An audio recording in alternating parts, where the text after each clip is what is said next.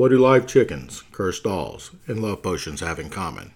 These are a few of the iconic facets of an ancient religion passed through the centuries. Hidden among the whiskey scented streets of New Orleans survives a tradition that can be traced back to the first slaves in the southern United States. It's a religion that's both terrifying and fascinating. It covers over a century of suppression and has become synonymous with evil itself. There are plenty of stories about voodoo, but where does the fiction end and the truth begin? I'm Scott Parrish, and this is Dying to Eat, the podcast that looks at the connection between food and death. What you should know is I've already lied to you. If you have ever been to the French Quarter in New Orleans, there's so many fun and interesting things about it. The smell isn't one of whiskey. Let's say it's more a mix of stale beer and those that couldn't uh, hold their whiskey. So come with me as we explore this little corner of the world as well as the state it resides. Stay around to the end and we'll see what's cooking this week. The state of Louisiana may be known for festivals and delicious Cajun food. What you may not know, it is also the home of the oldest mound complex in North America and the second tallest pre Columbian mound in North America. Watson Brake in Ouachita Parish is older than Stonehenge and the Egyptian pyramids. Troyville Earthworks was the second tallest behind Monk's Mound in Illinois at 82 feet or 25 meters in Catahoula Parish. Sadly, it was destroyed in 1931 during roadwork project. These mounds are some of the oldest man made structures on the continent. Basically, they're hills with built in staircases. Sometimes they're used for religious ceremonies. Other times, they are crypts for homes of the elite.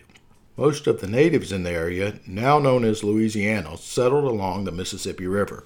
It was where Spanish explorers led by Panfilo de Narvaez, came in contact with the natives back in 1528. Back then, the main draw for explorers to the New World was the possibility of finding gold and other treasures. This wasn't what they found in this river valley, so early explorers quickly lost interest. Louisiana largely stayed untouched by European influence until the 17th century. The next group of Europeans were the French. They decided the natives needed some order, and the French were determined to bring commercial and religious domination to the area. They were here to stay, and this is when they named the area after their king, Louis XIV. Like many colonies across the Americas, French instituted chattel slavery. The first few thousand slaves were women and children from local tribes, first recorded in 1706. Thirteen years later, African slaves were brought in and established the transatlantic slave trade. By the 1750s, around 4,300 slaves were brought from the West, from West Africa.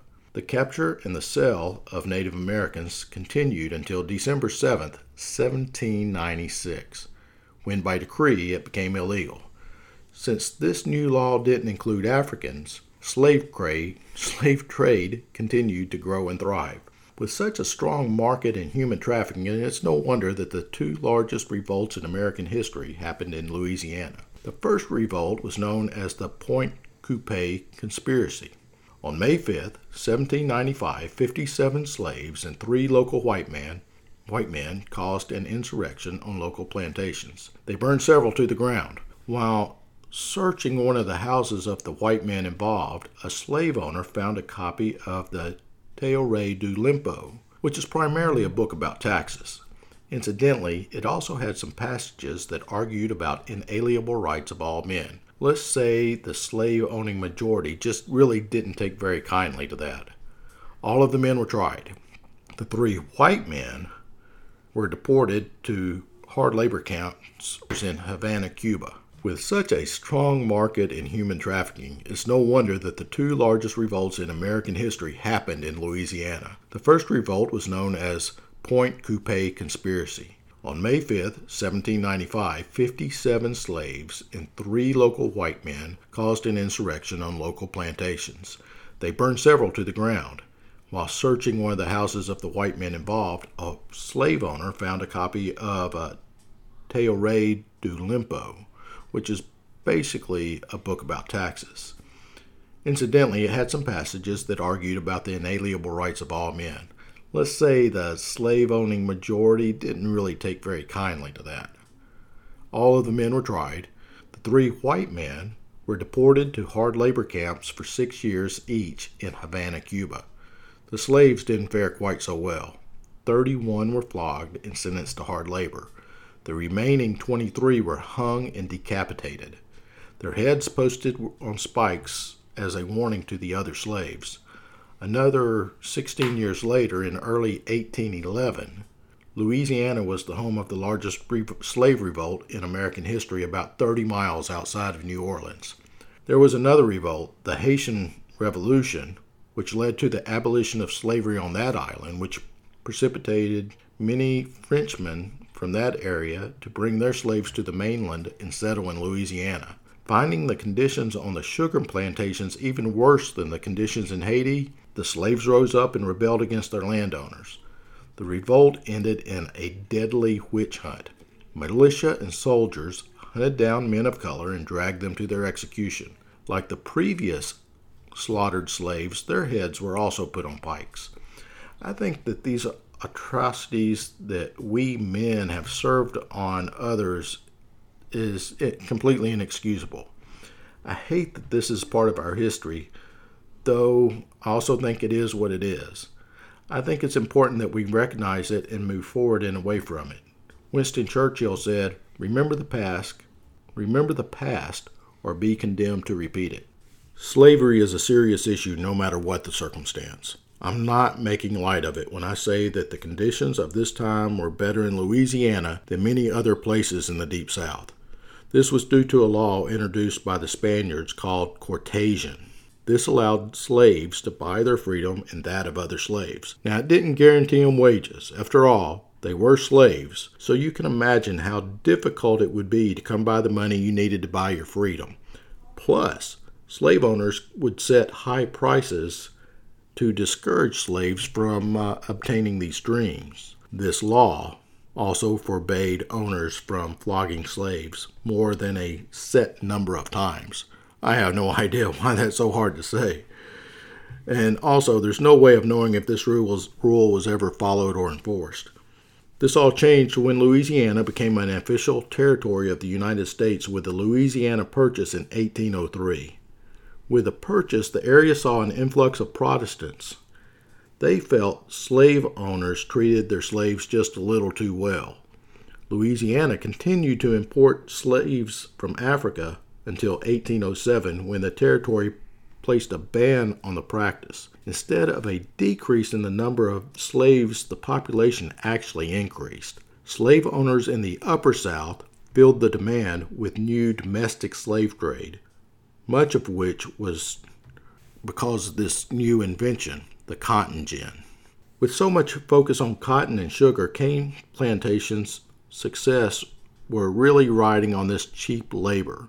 Louisiana decided to secede from the Union and become a part of the Confederate States of America in January 1861. Still, the common populace, I don't know if that's an oxymoron or not, common populace, uh, the populace strongly supported the Union and the state fell back to federal troops uh, one short year later in April of 1862. The following years were known as the Reconstruction era. Newly freed men were able to make advances toward family stability, education, and earning a living. Equal rights were far in the future, though this was a start.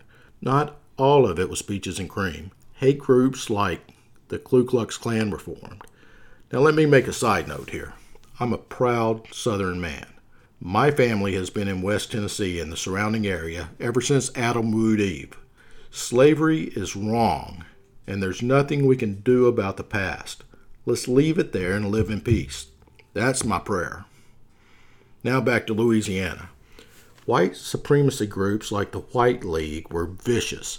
They lynched and killed a large number of black men. They also terrorized and killed black supporters, including liberal politicians and even the family of a state senator who witnessed a multiple murder. State leaders made it even tougher by making voting requirements tied to literacy tests and charging poll tax. In 1896, when the literacy law passed, there were around 130 black voters in Louisiana. Two short years later, that number was around 5,300. By 1900, That number was 730 black men registered to vote. The tensions erupted into violence in the July of that year. In a mad rush to find a cop killer, Robert Charles, who was a black man, white supremacists ravaged the city. They burned two black schools to the ground and seriously injured over 50 members of the black community. Another 28 more died. Those events and those conditions led to the Great Migration of Louisiana. With them, these descendants of African forefathers took the knowledge passed from generation on voodoo. Close your eyes. Listen. As the witching hour comes, you can hear the beat of the drums. Throbbing thrumps pierce the heavy, fog laden air. Chants drift in and out of the in a distance. Slowly, the sense of a burning fire, gumbo, and faint sweat reach you. The world seems to wrap around you, slipping toward the drums. You see the fire burning. Shadows dance around, casting weird and eerie shapes. The noises fade and the dancing halts. The voodoo queen rises to her feet. The flames reflecting off her skin, you can feel the power emanate from her. See her as she calls for the final ingredients of her devil stew. It could be a chicken, it could be a cat, or a mysterious herb, or maybe even a child. That's how many people see voodoo when they imagine it charms and evil potions, dark secrets and sacrifices. The fact is, the voodoo queen herself, Marie Laveau, did a lot to build this grand idea most of us have about the religion. She was born free, mixed ancestry of African, Native American, and French. She married when she was 18 to Jacques Paris, who promptly disappeared two years later her two daughters as well. She soon began a domestic partnership with a noble Frenchman, French nobleman, that yielded seven children over their relationship. Marie also opened a beauty parlor that catered to the New Orleans elite. She offered voodoo rituals for a price and made house calls as needed. Think of the trove of knowledge that was at her privy. Her best source, the slaves that worked in the houses, helped her sometimes voluntarily, sometimes not. She was known to have a heavy hand when she needed to. But it was no wonder she seemed able to divine personal details right out of thin air. These wealthy of New Orleans not only wanted herbs and remedies, they wanted guidance, and they wanted to know the future. She gave them what they paid for. Even after death, she appeared to live on and possibly even grow stronger. It was said that she had made a deal with the voodoo deity Papa Legba for immortal life. In reality, her daughter, by the same name, continued to make public appearances and performances as the first Madame Laveau. That's pretty good. By the turn of the 20th century, voodoo, as a whole, had almost completely been suppressed by the American legal system, public opinion, and pressure from the Protestant right all of the notable, powerful, and charismatic priests and priestesses were dead, and there was no one stepping into their shoes. Under combined pressures I mentioned, the natives of New Orleans that had grown up with voodoo were converted to Christian Protestant. Now that's a word, Protestantism. Thank you. Many of them denounced their religion and compared it to devil worship. Those that continued practicing voodoo combined it with Catholicism and spiritualism. It was a new age for this old way of worship. By the 1960s, there was a full on revival. Voodoo was specifically identified with Louisiana and normally with New Orleans. Today, it's more of a source of entertainment than anything else. Shops sell voodoo dolls, incense, herbs, and even blessed chicken feet. Visit New Orleans, and it's easy to find a walking tour. I highly suggest the Cemetery Number 2 tour, which takes you by Marie's grave. Even today, she's affecting people with her brand of voodoo. It is believed that if you mark an X on her tomb, turn around three times, and scream your wish into the air, the voodoo queen will answer it. Once granted, you're supposed to return and circle your X. I can tell you from personal observation, there's a whole lot of X's, and very few of them are circled. A lot of New Orleans, a lot of New Orleans believe in the African proverb, cry at birth and laugh at death. I think I understand that. When we are born, we have a life of ups and downs, challenges and tribulations all ahead of us. When we die, we're free from strife. This is the basis for the jazz funeral. I think if you have the opportunity, you should really have the experience of being part of it. It's exciting and it's really kind of ethereal. You see, jazz is an important part of New Orleans and its history. It is influenced in this area by French marking, French marching cadences. Think about that. The music that's popular is influenced by marching cadences. That that just totally got my attention to, in the beginning when I started reading about this. But it also has a lot of depth and history in African tribal rites songs. As funny of a combination as that sounds, the music will sweep you to your feet in a New York second. Or maybe I should say a New Orleans second. I don't know. Jazz funerals are bright, vibrant affairs that celebrate life through jazz music, celebrating the life of the deceased and connecting with those that are still here for the struggle. Almost all funerals follow the same formula. A family hires a private jazz band to accompany the family on a final walk to the funeral service. This is called the first line. The first line also includes a parade master, possibly a horse drawn carriage for the deceased, and the horses are dressed with headdresses and bells.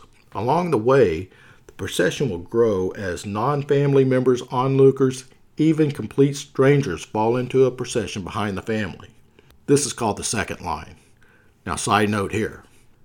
Also, that's the name of one of my favorite Memphis restaurants. Tell Kelly English hi for me if you visit. He is an incredible chef. Now back to New Orleans and their second line. So anyone can join and take part of the celebration, regardless of class, race, and background, with one rule you don't cross the first line. As you walk in your dance, you walk or dance your way to church or to the gravesite you'll notice that the tempo changes as the procession gets closer. Normally, the band will cut into this high energy traditional song, like maybe Didn't He Ramble? or one that you've probably heard before, When the Saints Go Marching In. While a lot of people believe in voodoo, participate in jazz funerals, there are a lot more traditional voodoo funerals. For instance, Haitian voodoo funerals go on for days. Some of the others even include a ritual last bath for the dead. Regardless of the background of the voodoo believers, one thing remains constant. They believe when a person dies, that person's spirit goes beneath the waters. I'll leave that for your interpretation. With all this partying and celebration going on, you can bet the attendees are dying to eat, and man, they have some good eats. There are always the crowd pleasers like gumbo and jambalaya. Etouffee and po' boy sandwiches are a couple of the must that I hope that you find when you take your New Orleans culinary tour. During the celebrations, the food's laid out in this potluck style, and there's a lot of sides like potato salads and cold slaw and greens. It's down home. It's down home cooking on steroids. That's the best way for me to tell you.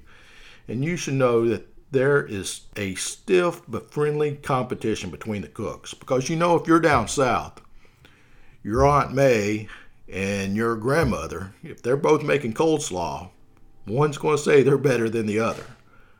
So come hungry and be ready to party when you visit. Speaking of good eats, let me tell you about this week's recipe. I'm making oysters Rockefeller. Now, like every week, I'm presenting a dish in the spirit of the original and something that I expect that the average cook can duplicate. You see, when I began to be known for my cooking, I made it my express desire to inspire more men to cook.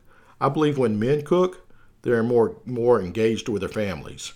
stronger families, make stronger communities, and ultimately a better world. To that end, I hope this recipe inspires you to try something new. Oysters Rockefeller was introduced into the American society through a New Orleans iconic restaurant Antoine's back in 1899. That recipe is still a closely guarded secret. I think that they used watercress instead of spinach. Spinach is generally pretty easy to find, so that's what I'm using. There are many other variations, including this flavored licorice, spice, or cordial. I'm not going that route. I'm also replacing onion with bell pepper and adding some good mozzarella creaminess. To get started, we're going to be using three dozen fresh shucked oysters. Put the oysters to the side. Make sure to also set aside the shells for later use in the recipe. Two cups of baby spinach, four cloves of minced garlic, one red, red bell pepper chopped into small pieces, a half cup of regular breadcrumbs, a half cup of unsalted butter, a cup of heavy cream, and a cup of shredded Parmesan, 36 whole mozzarella pearls, some salt and some pepper. Preheat your oven to 400 degrees Fahrenheit. While it's warming up, melt the butter in a skillet over some medium heat. Add in the garlic and the bell pepper and let it sizzle until you can smell that warmth and deliciousness. We're just really trying to soften up the vegetables some here. Then add your cream and let it heat up. Stir frequently and watch it because you certainly don't want your cream to scorch. Add in the spinach and cook the mixture until done. When I say until done, we're saying until the spinach is wilted. Add your salt and pepper to taste. Now it's time to build the dish. Place your best 36 half oyster shells on a baking sheet inside up. Put a raw oyster in each, followed by a healthy pinch of the spinach mixture. Sprinkle with breadcrumbs, then parmesan. Top with a mozzarella pearl. Place the baking tray in the oven for 20 minutes or until the cheesy is completely until the cheesy. Ha. I guess that's me, the cheesy. So place the baking tray in the oven for 20 minutes or until the cheese is completely melted. Once done, dig in. Now be careful because those oysters are going to be hot. I've been your host, Scott Parrott. I think I did this before. I just stumble all over trying to get out of this thing. I've been your host, Scott Parrish. I want to say thank you to every one of our listeners. We can't continue to grow and bring new material without your support.